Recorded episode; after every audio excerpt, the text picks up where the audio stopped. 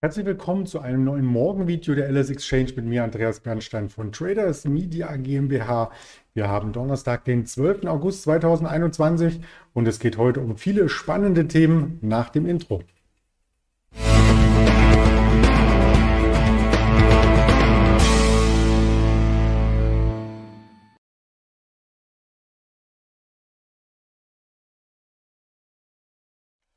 Dabei stehe ich nicht ohne Grund in der Küche, denn auch das soll ein Thema sein, vor allem die Essenslieferungen, denn die Küche ist geputzt. Ich möchte hier nicht ähm, etwa wieder für Unordnung sorgen, sondern dann lasse ich mir lieber das Essen zuliefern. Das als kleine Überleitung für die Themen, die uns heute erwarten, neben dem DAX Rekordhoch und auch neben dem Interview später, was wir mit dem lieben Ingmar Königshofen vollziehen wollen, gegen 11.30 Uhr auf diesem Kanal auch sehr, sehr gern einschalten. Freue ich mich drauf und wir haben uns sehr lange auch auf das neue Rekordhoch gefreut. Seit Monaten hat der DAX es nicht geschafft, über die 15.800 zu laufen. Und gestern war es dann soweit, wir erzielten ein neues Rekordhoch bei 15.887 Punkten. Und man sieht hier im Chartbild, ich blende mich mal ein, sehr, sehr deutlich, dass hier die Dynamik dann nach 14.30 Uhr zulegte und dass wir fast aus dem Stand heraus über 100 Punkte nach oben liefen. Das hatte den Hintergrund äh,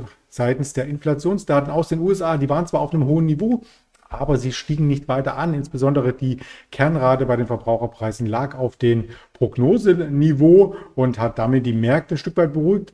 Zumindest den Dow Jones, der auch einen Rekordhoch gezeigt hat. Der Nasdaq musste ein wenig Verluste in Kauf nehmen, aber auch da sind viele Werte schon sehr, sehr stark gelaufen. Und wie sich das skizziert im Ablauf vom DAX, das sieht man hier sehr, sehr deutlich im Tageschart. Also diese rote Widerstandszone ist gebrochen worden und wir haben sogar darüber geschlossen. Also das heißt, diejenigen Händler, die auf End-of-Day-Basis hier aktiv werden, die sich den Schlusskurs von gestern angeschaut haben, diese 15.826 Punkte, die bekommen vielleicht heute Lust, erst in den Markt einzusteigen oder zumindest das Signal. Lust ist vielleicht das falsche Wort für Aktionäre, aber Sie wissen, was gemeint ist. Es könnte heute noch ein sogenanntes Nachbeben auf der Oberseite geben und dann vielleicht auch neue Hochs. Wir waren im hoch gestern nur noch weniger als ein Prozent von der 16.000 entfernt. Also eine runde Marke steht im Fokus, vielleicht in den nächsten Handelstagen. Ich bin gespannt drauf, ob der Markt sich hier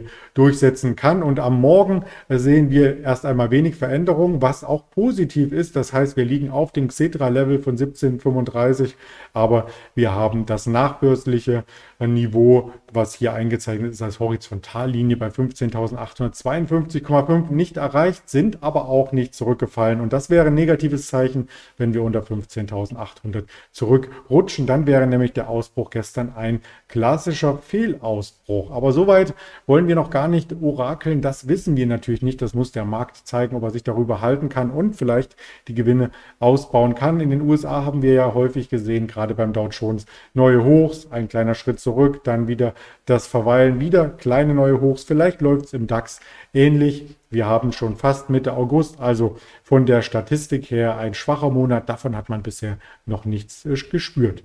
Man spürt aber etwas von den Quartalzahlen. Das sind so ziemlich die letzten Quartalzahlen, die es in den USA gibt. Das Gros ist hier schon durch an Technologiewerten, aber eine eBay war zum Beispiel dabei und die eBay hat gestern Quartalzahlen gemeldet, wo ich auch heute hier mal reinschauen möchte. Da gab es nämlich ähm, ja, gute Daten und auch schlechte Daten. Also zum einen sind die Erlöse im zweiten Quartal um 14 Prozent angestiegen auf 2,7 Milliarden Dollar. Die Analysten, das ist die schlechte Zahl, hatten mit 3 Milliarden gerechnet. Unter den Erwartungen blieb auch das Merchandise-Volumen, das ist sogar um 7 Prozent gefallen. Da hatten die Analysten auch mit mehr gerechnet. Aber die positive Überraschung war, dass eBay beim Gewinn pro Aktie die Erwartung geschlagen hat. Also 4 Cent über den Erwartungen und genau genommen 99 Cent pro Aktie wurde hier ein Gewinn geschrieben. Das ist doch schon mal was bei einem US-Technologieunternehmen oder bei einem Internetunternehmen allgemein, dass hier Gewinne gemacht werden und auch die Zahl der aktiven Käufer. Das war wiederum was Negatives, fiel um 2% auf jetzt nur noch 159 Millionen. Bei den aktiven Verkäufern konnten dahingehend um 5% das Ganze gesteigert werden auf 19 Millionen. Also 19 Millionen Verkäufer, 159 Millionen Käufer sind immer noch viel, viel mehr Käufer als Verkäufer. So soll das auch sein bei einer Auktionsplattform. Und für Überraschung sorgte bei eBay die Mitteilung, dass 80 Prozent des südkoreanischen Geschäfts ähm, verkauft werden soll an eMart. Das ist dort ein großes Portal und das spült in die Kassen 3 Milliarden US-Dollar. Also das ist auf alle Fälle ähm, etwas, wo man dann in Zukunft mit dem Kapital auch weiter arbeiten kann. Für Q3, auch diesen Ausblick gab es, wird ein kleiner Umsatzrückgang erwartet. Also da darf man gespannt sein, ob man hier ähm, auch auf dem Wachstumspfad beim Umsatz irgendwann zurückkehrt. Vielleicht ist es gar nicht mehr on vogue, wie man so schön sagt, gebrauchte Dinge zu verkaufen, wobei bei eBay nicht nur die gebrauchten Dinge im Vordergrund stehen, sondern auch ganz viele ähm, Topseller sich hier mit Neuware quasi ähm, zu den Kunden hin präsentieren. Der Chartverlauf uneinig, auch in der Nachbörse ist es starke geschwankt. Da waren wir zwischenzeitlich mal kurz bei 60, wieder zurück auf die 55, jetzt hier heute Morgen bei 57, 28, kaum verändert zu gestern Abend. Die Aktie ist auch schon recht gut gelaufen, also vom Tief von vor drei, vier Monaten 50 Prozent Aufschlag, das kann sich sehen lassen. Also hier eine kleine Konsolidierung ist sicherlich nicht das, was den Markt hier extrem zurückwirft. Jetzt lüfte ich auch das Geheimnis, warum ich in der Küche stehe, weil nämlich das Thema Kochen immer mehr in den Hintergrund tritt. So zumindest kann man aus den Medien vernehmen, weil viele Unternehmen das Essen liefern. Entweder als Kochbox, da gibt es eine HelloFresh zum Beispiel, oder als fertige Ware, als fertiges Essen. Und gerade in den Großstädten ist das ein Trend, der immer mehr zunimmt. Und wir hatten vor einem halben Jahr über den amerikanischen Börsengang berichtet, über DoorDash. Das ist der größte Essenslieferant in den USA, wo auch die Lieferanten, also die Menschen, die quasi das Essen liefern, selber sich aussuchen dürfen, ähm, wie man da von A nach B kommt. Da gibt es kein fertiges Konzept im Sinne von, fertige Fahrräder, Mopeds oder Auto, sondern man darf selber entscheiden als Zulieferer bei DoorDash, wie man das Essen von A nach B bringt. Und ich gehe mal davon aus, dass das nicht alles per Fuß oder auf dem Skateboard geschieht, sondern schon auch vielleicht äh, Mobilität erfordert im Sinne von technischer Unterstützung. Aber das ist nochmal ein ganz anderes Thema. Auf alle Fälle hat DoorDash hier ähm, ein Fuß in der Tür, nicht nur in den USA als größter Essenslieferant, sondern möchte expandieren. Unter anderem nach Deutschland. Es wird eine deutsche Niederlassung gegründet. Es geht auch in Richtung Beteiligung an Gorillas. Das ist ein Unternehmen in Berlin. Da geht es um ganz schnelle Essenslieferungen.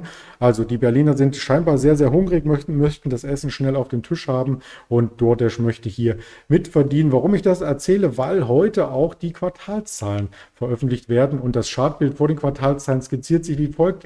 Das Unternehmen nach dem IPO im Februar hat nach einer kurzen Schwächephase dann nochmal ordentlich zulegen können, war, das ist der Dollarpreis bei knapp 260 Dollar, dann wieder eine neue Schwächephase, mehr als halbiert bis Mitte Mai und von da aus auch dann wieder ja, fast eine Verdopplung bis zum aktuellen Niveau. Und das aktuelle Niveau ist eben das Emissionsniveau leichtes Plus, also Aktionäre, die von der Emission an die Aktie gehalten haben, die haben ja ziemlich viel Emotionalität miterlebt höhere Kurse, tiefere Kurse jetzt wieder auf dem IPO-Kurs in etwa. Und heute Abend wird das Geheimnis gelüftet, wie es denn mit Umsatz und Gewinn bei DoorDash weitergeht. Und als äh, deutscher Lieferdienst muss man sich natürlich fragen, wie stark der Markteintritt in Deutschland hier sein wird. Und da spielt ein ganz anderer Kandidat hier auch eine Rolle, nämlich Delivery Hero. Denn die hatten sich ja aus dem deutschen Markt verabschiedet bis vor zwei Jahren waren sie auch im deutschen Markt ansässig, sind dann durch den Verkauf von äh, Takeaway hier aus dem Markt ausgeschieden